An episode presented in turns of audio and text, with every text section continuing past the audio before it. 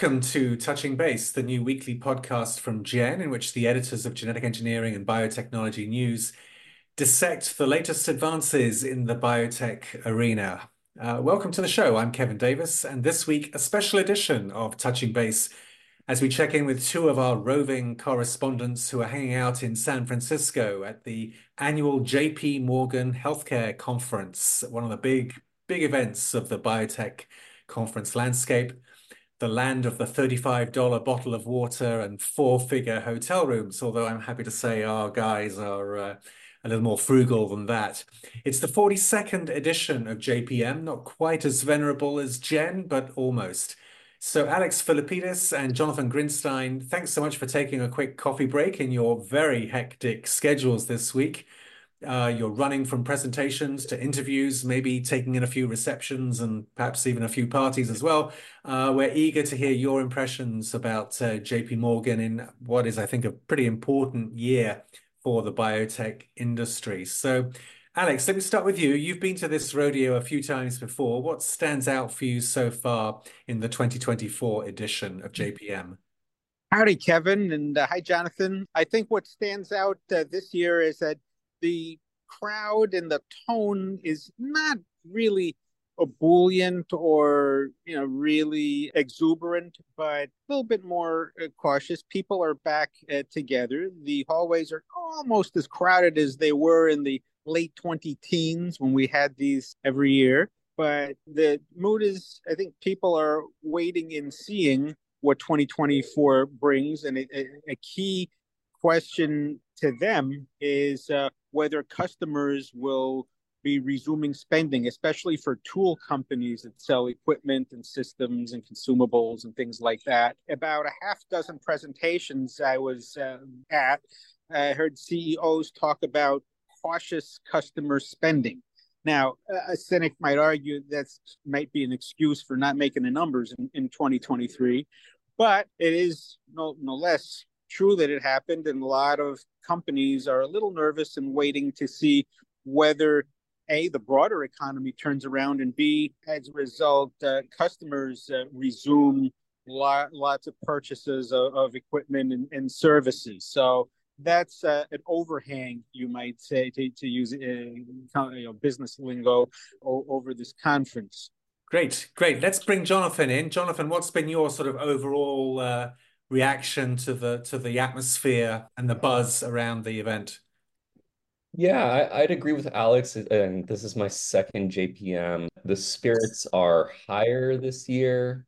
People seem to be eager to make deals and to find partnerships and funding. Whether that is happening, I'm not totally clear on. There hasn't been much news by way of M&A or really big news in general coming out of JPM. It's I don't know if people specifically scheduled news before and after, or if or if there's just really not a ton of news coming out this uh, week. Uh, one of the major bits of news that I did see was that the Danaher Corporation yesterday in their presentation announced a partnership with the IGI or the Innovative Genomics Institute uh, out of Berkeley, which is uh, Jennifer Doudna's kind of project to create or to use CRISPR both for human health and other other biotech opportunities. And um, they'll be looking to tackle a couple rare diseases i believe in immunology. So yeah two rare immune disorders. So th- that was kind of the big news. But yeah i i haven't been hit with a lot of you know this company buying this company sort of thing.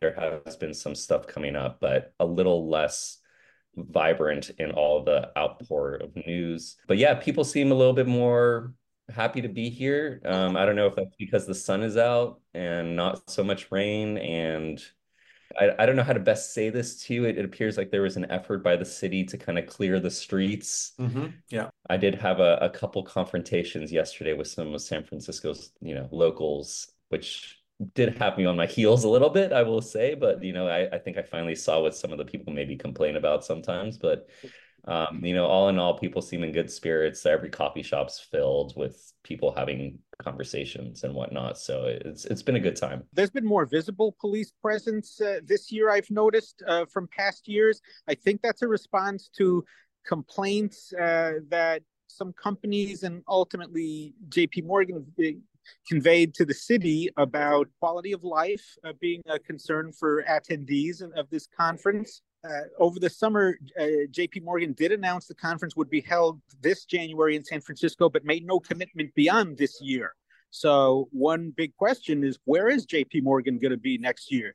Now, a year ago, there were rumors about Florida, but we don't know where that's going to be held. That's one uh, thing. And, I, and that's an important point Jonathan raised. Another one is that the on the dearth of news, that's a big difference from the first JP Morgan I went to in 2014 with John Sterling. And that year, the first day, the conference was electrified when Illumina's then CEO Jay Flatley announced the uh, breaking of the thousand dollar genome barrier, cost barrier uh, for sequencing a genome. And uh, I remember that being in, uh, a topic of, of big talk coming out of an announcement uh, at the conference. You see companies sort of threading it, but because they come out with press releases, sometimes uh, even a day or so earlier, it sort of blunts the impact when the CEOs mention something in a, in, in a presentation, but also the kinds of things that companies are announcing aren't uh, as, say, high profile uh, yes, so, somebody wrote a really good book called The Thousand Dollar Genome. I'm just blanking on uh, on the name of the author, but uh, it's a nice it's a nice segue to Illumina, who you you uh, made a point of uh, sitting in on the presentation of the new CEO of Illumina, who I think has been uh, pretty quiet up until this point. So, what were your what were your thoughts both on the style and the substance of the new man in charge at Illumina? Well, I'll definitely. There's a big difference in the style of Jacob Thaysen compared to Francis de Souza. For one thing, Jacob Thaysen was in a full suit and tie, and that's a difference. You know, Francis would. Uh, De Souza would walk around with open shirts uh, sometimes, uh, or maybe a sweater or, or, something. Also, where, where Francis de Souza is sometimes delved into sort of big think type topics like sort of integrating genomics with idealistic kinds of uh, goals. You know, Jacob was very focused on Illumina's performance, uh, both numbers and priorities for the company, which is the point from yesterday's presentation. On the one hand, Illumina is uh, going to focus a lot on boosting the top line. They have to because it only went up by low single digits uh, year over year last year. They're talking about more partnerships, and they did announce Friday a partnership with Janssen, uh, the Johnson Johnson's uh, unit, to develop a novel molecular residual disease or MRD assay, and this would be to detect circulating tumor DNA. No value disclosed on that uh, partnership. However, and this is uh, important, the Thaysen did caution that there may be further cost cuts by Illumina because, after all, when they came out with the cost cuts uh, over the summer, which was actually Francis de Souza's last big uh, initiative, they were supposed to save 100 million in annual savings. They wound up uh, cutting 175 million in annual savings. So they're happy about that, even though it meant a a, cutting an undisclosed number of jobs and uh, trimming back on their real estate portfolio. And even more interesting is that going forward, Illumina, according to Thaysen, is going to focus on emphasizing the cost of the total workflow sample to insight end to end, as opposed to playing up the cost of how much it costs to sequence a genome. After that $1,000 genome barrier I mentioned, the first few years of Francis de Souza's uh, tenure, he talked a lot about the $100 genome, which Illumina got as far as 200 at genome when they rolled out NovaSeq X uh, late in 2022. And other companies came around and said they did have a $100 genome of their own, uh, Ultima being one, and, and, there was a second uh, company as well. Was he specifically asked about the uh, the increasing competition in the next gen sequencing space? Oh yes, he was. A- absolutely. That was the question, the JP Morgan analyst who uh, serves as a moderator was uh, asking questions, and one of them was about competition because of the whole flurry of yeah. both uh, bigger and smaller uh, competitors. And yeah, I mean, I think Thaysen said the right stuff. I encourage competition. I think it's great for the industry, great for our customers, uh, and I love that I love winning. But he also said that it's easy to say that Illumina will ultimately benefit from the growing number of competitors, but the the hard part is uh, that there are so many competitors now. It's not just PacBio. I mentioned Ultima. There's Element Biosciences. There's BGI and its MGI subsidiary, which includes Complete Genomics. Uh, yep. You have Singular Genomics, which I wrote about uh, almost uh, a year and a half ago now, and Oxford Nanopore. You can't leave them out. And uh, so that's a crowded field. And yeah. each one is uh, sort of targeting Illumina in part by projecting themselves as more responsive, a little less aloof uh, than Illumina had been as a dominant player and still dominant in uh, next gen sequencing. Great, and very interesting. Jonathan, you're usually more drawn to the the, the cool startups and uh, biotechs getting early financing, and I guess uh, AI must be a, a particularly exciting uh, topic in that space. Yeah, so one of the companies that I spoke to, which also was just in very JPM fashion, we were to meet in a lobby. It was too busy. We caught we headed over to a, a Greek cafe, and I met with uh, CEO and founder Nicholas Tillmans. Their approach there is generating hundreds of billions of compounds, small molecule compounds and fragments computationally, running experiments computationally to whittle that down to the hundreds of millions uh, number, depending on how it, you know, their modeling works with a particular targets. And then essentially they do, which I think is an essential component. This can't all be done in, in silico is they move it all into the wet lab and they do pull down experiments with hundreds of millions of molecules to get tons of data points, refine, refine their suites of candidates and kind of move forward from there they're in very early stages. Uh, Nicholas seems like a great resource. I'll definitely be back in touch with him. And um, yeah, they just signed a collaboration with Nimbus. Their uh, Nimbus, so they're they're they're really starting to set things in motion there, but still very very early stage. And Jonathan, uh, you've also been talking with the CEO of Empress Therapeutics, another interesting uh, entity in this in the AI space. Yeah, so Empress Therapeutics is a, a, flagship company that just was unveiled this year. Apparently, they've been working behind the scenes for a few years, which I learned that they're already kind of ready to go into the clinic with a couple leads, but I'll come back to that. But yeah, it's a flagship pioneering company. Also, just side note, got to stop by their uh, cocktail hour yesterday, which was just best food I've had at a cocktail hour. Yeah, new new bar knows how to throw a party. Let's just say. But yeah, met with Jason Park. He's an operating partner at Flagship and CEO of Empress, and their approach there is, you know, instead of like Anagenics, which was synthesizing or creating compounds in silico, they're looking at commensal bacteria and the microbiome in humans to identify compounds that by their hypothesis may have biological function in humans. You know, if they're already symbiotically living within humans and producing compounds, maybe there's something among them that is protecting people against disease or their lack thereof increases the risk of a particular indication. So that's kind of their main thesis there, which uh, you know, is kind of nifty. I, I I do think it's something that could be applied potentially to like maybe other classes of organisms or whatnot. Yeah, they're they're not using generative AI to create all these kinds of molecules. Instead, they're using their AI to identify actually how these compounds may relate to certain biological pathways in human to do their predictions to whittle down to certain compounds and leads and then do experiments. So and, and that that actually brings up an interesting point. They don't do target specific compound uh, identification. They're looking at pathways. So their AI has kind of looks at we have a, a, a disease group. Let's and they compare them and they can find you know what kind of pathways are dysregulated and they try to plug in these compounds to see where they may hit the pathways and so it has a much broader view of trying to identify compounds instead of being very uh, you know one target one indication driven so we'll see what what turns out there very good. Alex, let me throw it back to you. Who else has uh, caught your your eye uh, this week? Uh, 10x, perhaps?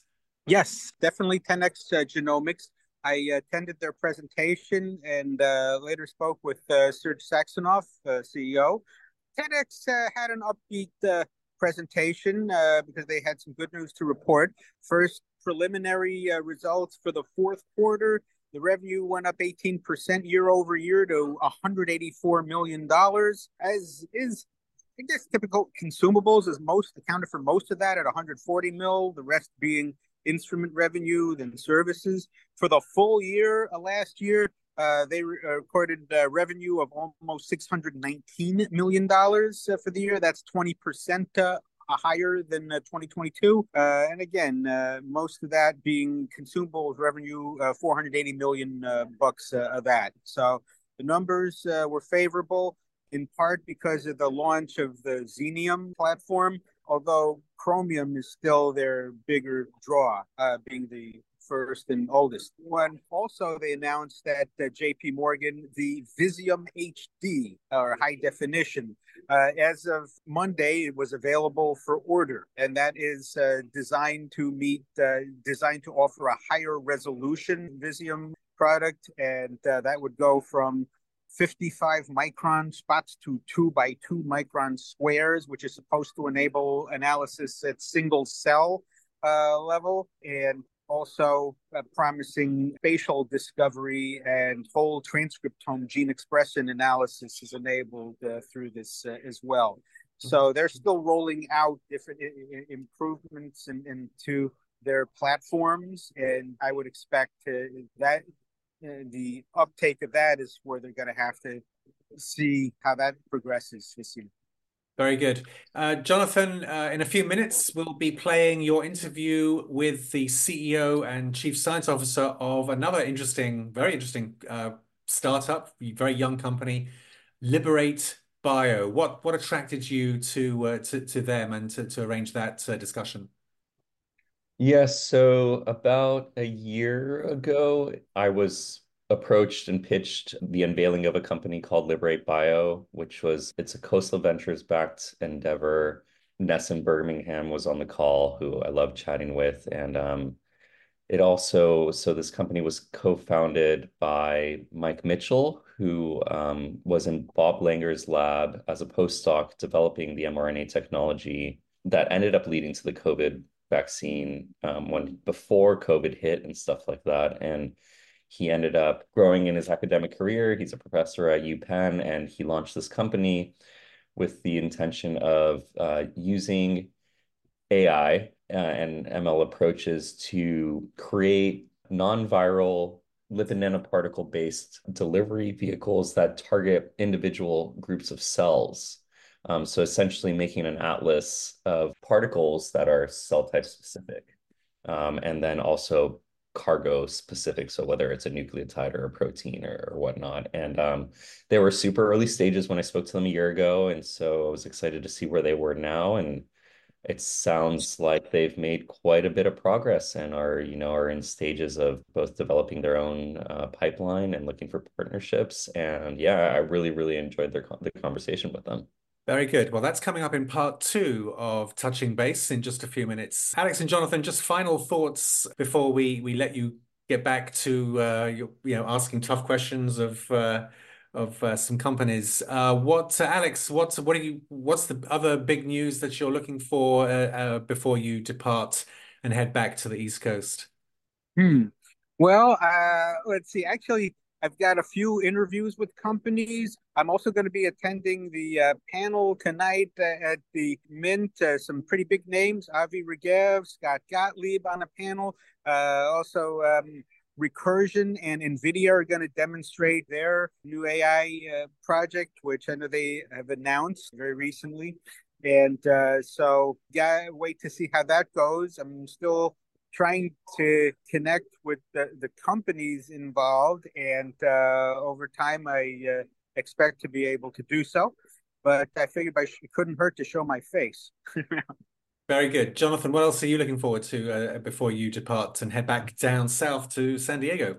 Yeah, so actually, I, I wanted to make one comment before what I'm looking forward to, Yeah. which is, uh, you know, in our previous co- podcast, I brought up the uh, one other thing that was being talked about at JPM, which was diversity, equity, and inclusion. And um, I I felt that within the walls of the Westin the first day that you know there was potentially a slight change, maybe in the right direction, and um, I don't have any numbers to back it, but I was in a meeting yesterday with a startup called Epibiologics, and the CEO and CSO, or at least two C-suite members, I may not have the CEO part correct, both women.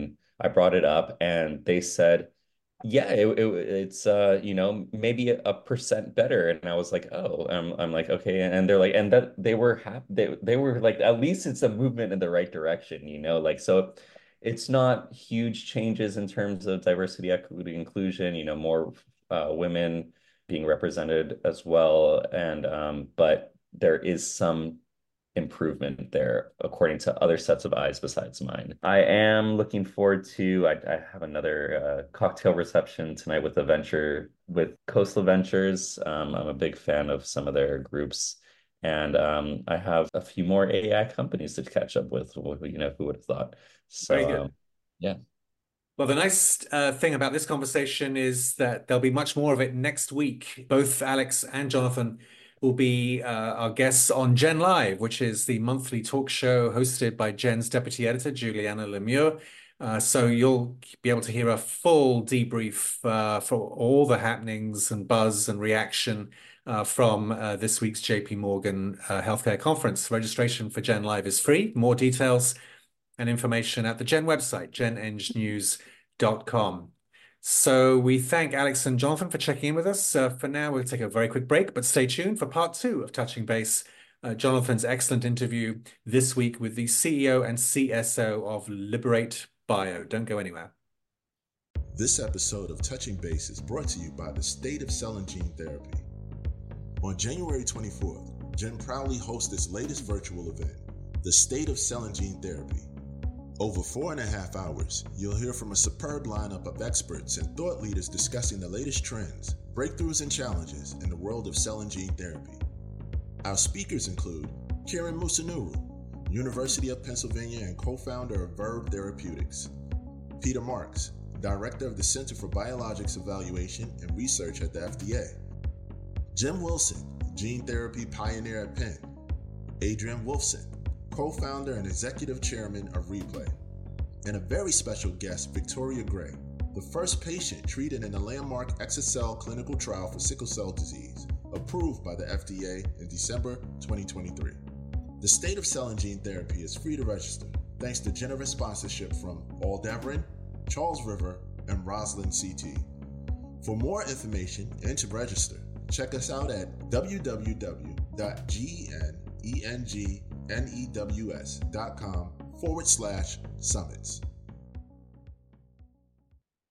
Welcome back. In part two of Touching Base, Jonathan Grinstein sat down with the CEO and CSO of Liberate Bio, a Boston based biotech company that aims to solve the delivery problem in genetic medicine. Liberate was launched in 2022, funded by Khosla Ventures, as Jonathan mentioned before the break, Co-founders include Nessun Birmingham, uh, the founding CEO of Intellia, and Professor Mike Mitchell of the University of Pennsylvania.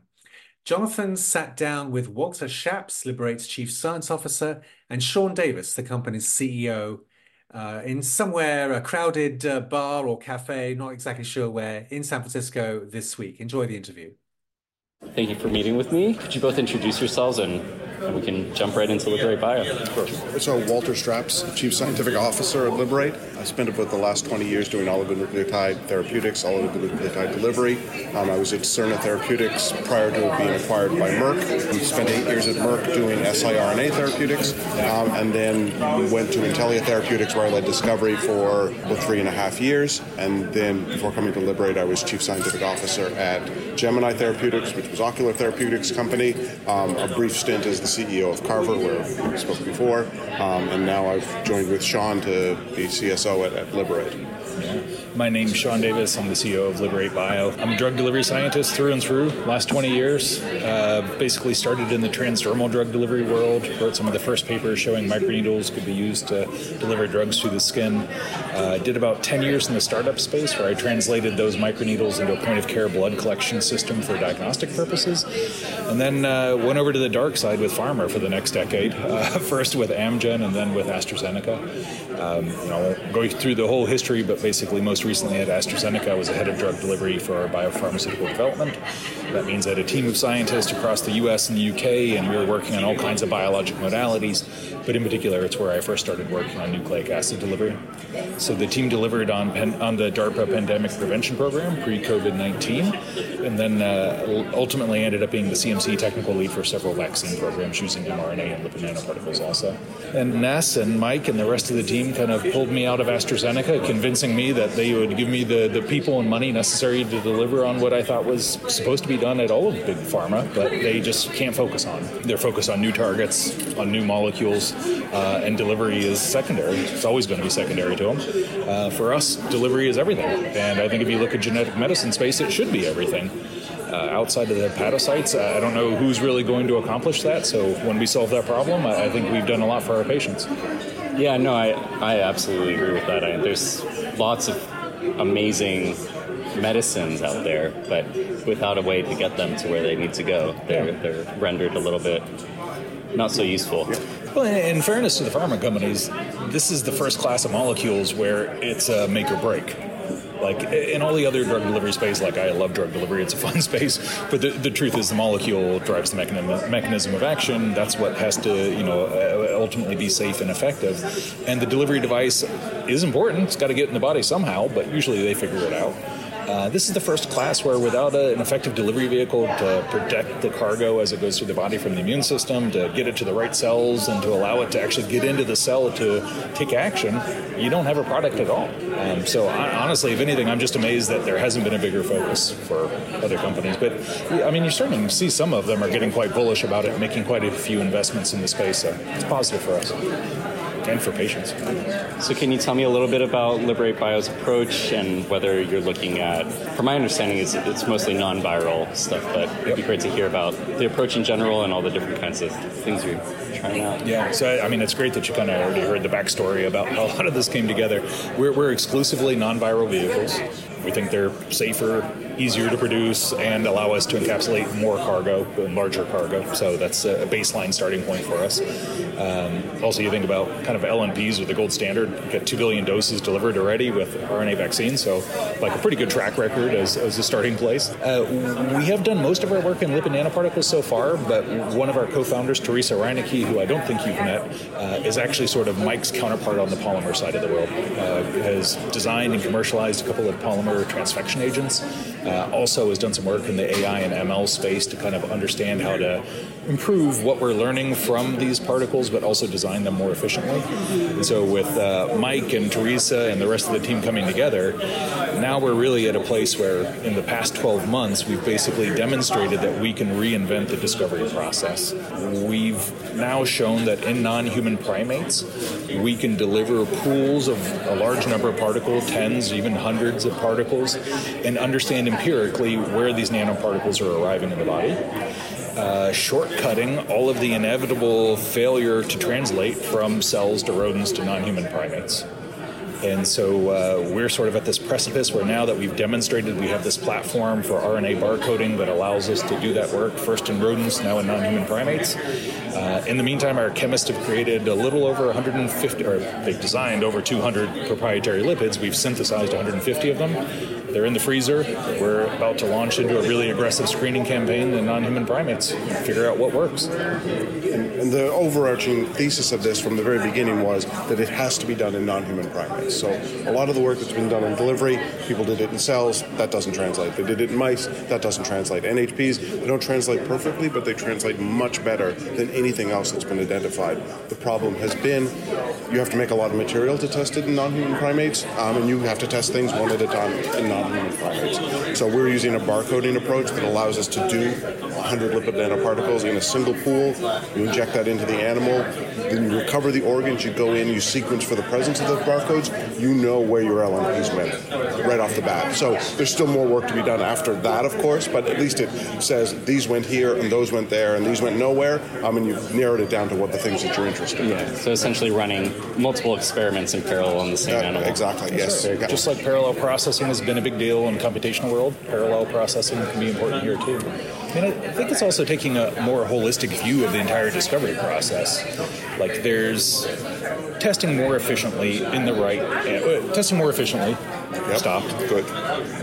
Moving risk earlier in the cycle, so when you fail, you do it cheaply and you know early in the process. But then figuring out how are you going to increase the throughput for all the rest of the steps whether that's the synthesis of the lipids themselves for the testing. Okay, I can test 100 now. Can you make 100? Like, that's its own challenge. And then even generating enough ideas. Go design me a 100 different proprietary lipids that are all interesting and have a chance of working. And so we're systematically going through those pieces and removing the roadblocks. This barcoding approach was the first one in biology. We, on the computational science side of things, we've kind of started uh, automating the analysis so that we understand what characteristics of the molecules are driving improved expression using that to then screen what we should be making. And then finally, a, a, generative AI system that actually can be prompted with a lipid design. So let's go out and take MC3, the Onpattro lipid, and say, make me 100,000 analogs of this. Spits out 100,000 analogs. Are all of them good, and do you want to go make them tomorrow? Probably not, because it still costs a lot to make them, so you have to screen them down. But, you know, we're systematically going through and we're moving roadblocks and then just kind of accelerating the whole process so that we can learn faster. When you say lipids, are, are you speaking specifically about individual molecules or are you talking about certain combinations? Because, I mean, from my understanding, to create like a lipid nanoparticle that will carry a certain kind of cargo and not merge into another lipid and whatnot, there's, you know, there's, and then also get into a cell, there's several different kinds so of lipids. we're specifically talking about cationic lipids, right? Which is generally the component of like of a four component lipid nanoparticle. That's sort of the business component of it is the cationic, and that's what we're actually that's what we're making. Um, there are additional things that we can do and have done where you can make five component lipid nanoparticles as well. But right now we're focusing on the cationic lipid, yeah, which addresses most of the concerns that you've raised. That that's the component. I mean, I think what's unique about the space, and part of why we felt like we had to take a more empirical approach, is that the design space just for that cationic ionizable lipid is really big, right? I mean, it's a big molecule to start with. You can branch it in all, you know, really infinite different ways. That's challenging. Then the ratio of that lipid relative to those other three is a whole new set of complexity. Then, if you do a fifth component, now you have another aspect. Then you have the size of the particle. Then you have the morphology. You have the route of administration. It's like the design space just expands so big that even if you really know how to screen efficiently, you'll never be able to cover it all. So we're trying to figure out how do you, you know, cover that big design space in a smart way by taking discrete points, testing analogs in that area, learning from them, and then feeding that into the system to kind of, you know, frankly, derive new insights about what's important about this chemistry. So, what is Liberate Bio trying to position itself as? Um, you're definitely developing a platform, and you're opening up, you're liberating the targeting of lots of cells. You know, is there a pipeline in the works behind it already going on, and partnerships maybe on the horizon or already in play that you can speak yeah, to? absolutely. I mean, uh, reluctant to speak about any partnerships in process, but what I'll say is that the pharma industry as a whole has done an amazing job of identifying targets and creating cargoes that can potentially address those things. The gap so far has been in the delivery vehicle to be able to carry those pieces. And so we know there's a group of not only waiting patients, but waiting pharma companies that is hungry for access to these types of materials. And so we see partnership as our fastest path to clinical validation and to delivering patient value. So that, that's certainly the starting point of our business model. The follow-up point is that you know post COVID nineteen, the ability to generate nucleic acid cargoes has been maybe not completely commoditized, but it's moving in that direction. If we know what sequence you want to create for an mRNA, we have four or five different CDMOs we go to, and they'll go produce it for you. So when the differentiating factor is the delivery vehicle, and that's our IP, we think it's a great opportunity for us to build our own pipeline. Uh, I think it will be a, a medium-term play as opposed to the nearer-term play for those partnerships, but it's certainly the direction we're going. And with all the different kinds of cell types, I don't even know how many there actually are in the cell, depending on uh, in the body. We went through a prioritization process. It's a lot. Right, right, right. well, yeah. Could you tell me a little bit about that? Because I, I'm curious, is what you chose to target? I mean, it, was it because of the, the indications it's tied to because of it hasn't been able to be targeted in a different way? I would assume it definitely includes that. But Yeah. what are some of the uh, pieces that come into the equation of why you choose to target a particular cell type? Yeah. So I think the simplest way to, well, I mean, the first thing to recognize is that you do need to prioritize by cell type and not by indication. And the reason I say that is because when you're making a delivery vehicle, you're not making indication specific delivery vehicles. You're making a cell type specific delivery vehicle. And if you solve the problem of cardiomyocytes or delivery to cardiomyocytes, there isn't one indication you're treating. There are six or seven interesting targets that are well validated that all underpin major indications. And so that's critical to that business model question of maybe you partner some, maybe you build pipeline for others.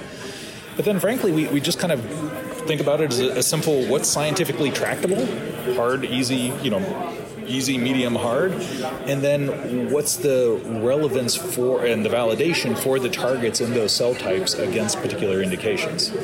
And so, you know, we went through that prioritization process both by tissues and by cell types, and uh, really came to three that, you know, I mean, honestly, there's so much value to be unlocked. It's kind of hard to like parse it out, but we think cardiomyocytes are particularly interesting to us. Um, we think podocytes are really interesting, and we think hematopoietic stem cells are really interesting. Uh, all have multiple genetic targets, all have big indications and populations associated with them with unmet need. Many of them have even targets that are well validated and we know the safety profile on, but have failed trials with viral delivery vehicles.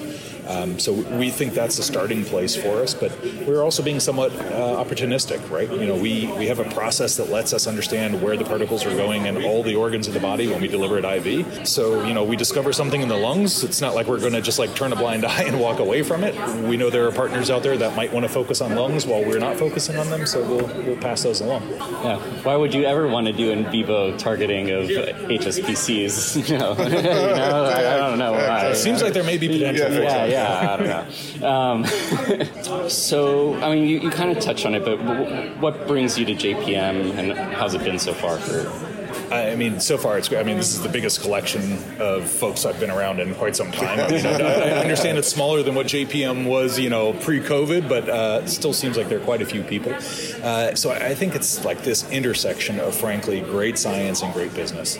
People are looking to create value for their patients, looking to create value for their stake, uh, for their shareholders, uh, and so this is the kind of place where we can learn what others are doing. We can share what we're doing and an exchange of ideas, but we can also, frankly, solicit investments and partnerships. And so uh, we've had kind of two tracks. One, you know, we talked about the whole partnership piece, uh, but frankly, these experiments, even though they're really efficient, are still very expensive to get started with. We are solely backed by Khosla Ventures, who's been a, a really great supporter of ours and carried us through.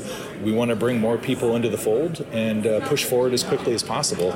I mean, frankly, our, our biggest problem is how quickly can we move, and that is strictly a function of money. The more money you have, the more experiments you run, the more data you generate, the faster we get somewhere. I mean, over the last 12 months, what we've done is build the platform, right? And now we are at that point where now we have to put stuff through the platform that we have built. That takes a lot of money.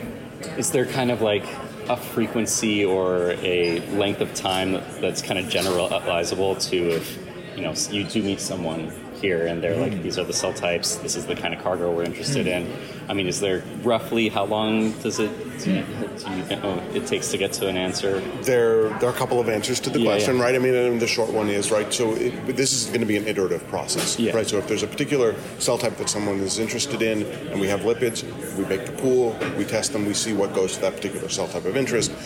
It is very unlikely that the first set of things that we test is going to show us the hit that we want to go forward with. In many cases where people have done this in the past, they didn't have much of an option, right? They because the cycle time is so long, they sort of got to take what they can get. For us, we expect that we're probably going to do need to do two or three turns of the crank to you know essentially do incremental improvement of those things. Those turns of the crank are measured in like months rather than years, um, essentially. So our anticipation is that we can run something like three, four, five turns of the crank over the course of about six months or so. Um, so I think what our, our standard timeline is, our plan is to have an asset identified, meaning you know a delivery asset that can go to a cell type of interest by the end of the third quarter of this year for the for the prioritized cell types. That's what we're working towards. Yeah. Going back to the idea of cell type over indication, it, it is interesting to me from the perspective of if there is an indication that requires targeting of multiple cell types, mm-hmm. if you have, you know, those those tools individually, I'd imagine that yeah. they could be put together. Absolutely. Um, which is, I don't know of much by way of like combinatorial organ or right, tissues right. or cell type targeting. So that's that's like a whole different yeah, that's, I mean, world of things. That, Walter will kill me, but like, uh, oh no, where are we going now? I'm just going to say that like I really think like if you imagine a future where we had delivery vehicles for whatever cell type you wanted, and we can encapsulate a variety of different abilities to knock in, knock out, express. I mean, you start to open the door for treating polygenic disease. No, so I'm not going to kill you. I agree with this completely. Okay. Oh yeah, so we're on the same page. There's a lot of you have to do. yes, exactly. There's I mean, a, yeah, there's that, a lot that's of a future yeah. that you can see. I mean, yeah. look, there are already somewhere between five and six thousand monogenic diseases. Ninety percent of those might be treatable with prime editors. Yeah. So like that's already like mind blowing. That's changing the course of, medic- of medicine. Yeah. But maybe polygenic too. I mean, those are all low pre- prevalence, high mortality diseases, but high prevalence high mortality diseases could be addressed. And this is, I mean, for me, like, I'm more enamored with cardiomyocytes than maybe the rest of the team because I worked in metabolism when I was at AZ for a long time and saw the impact of these diseases. Uh, but you know, I think if you can start to go after some of those cell types, and you know, kidney fits into this also. I mean, metabolic disorders are just extraordinary in terms of their complexity and in terms of their impact on society for chronic disease. And so, you know, th- this is, you know, to me where things will eventually move towards. And you're starting to see that with, you know, Novo and the other players in the GLP-1 space addressing some of the metabolic uh, dysregulation, and the the appetite for. You know, appetite may be the wrong word, uh, but anyway, the desire for weight loss and these other aspects. But just seeing the knock-on effect. You know, you have additional adipose tissue in the liver. Eventually, it becomes scarred. Eventually, you have NASH. You you know shift to more white fat instead of brown fat. You generate more. I mean, just like it all works together. And until you can make multiple plays, and you're starting to see that even in the peptide and small molecule world. You know, GLP-1 is amazing. GLP-1 plus you know glucagon. GLP-1 plus glucagon plus you know it's a it's, it's a complex space and I relish the opportunity to take on that complexity, but again, I think you need tools to manage that complexity. To, to, to, to manage yeah. it, and the advantage of something like a lipid nanoparticle is it's manufacturable, right? This is not like you don't have to go back to the beginning to do this. In fact, many of the components, we like the approach that we're taking is that the components would be common, yeah. right? It's the cation, as we say, we're varying the cationic lipid. If three of the four components that are in each of those two separate things are the same, it makes it a much more tractable manufacturing problem as well.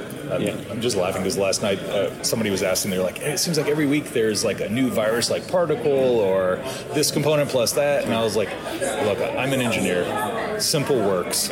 If you can get it done with four components, I can manufacture it. You can make billions of doses clearly. You can actually make a product. Uh, making it more complex has never been the answer for me mind blowing stuff. Very glad I was able to make time to speak with you both. Yeah. And um, yeah, thanks for teaching me about Liberate Bio. Absolutely. Thanks so much for your time. Appreciate you finding us. Thank you. That's it for this week's edition of Touching Base. Hope you enjoyed it.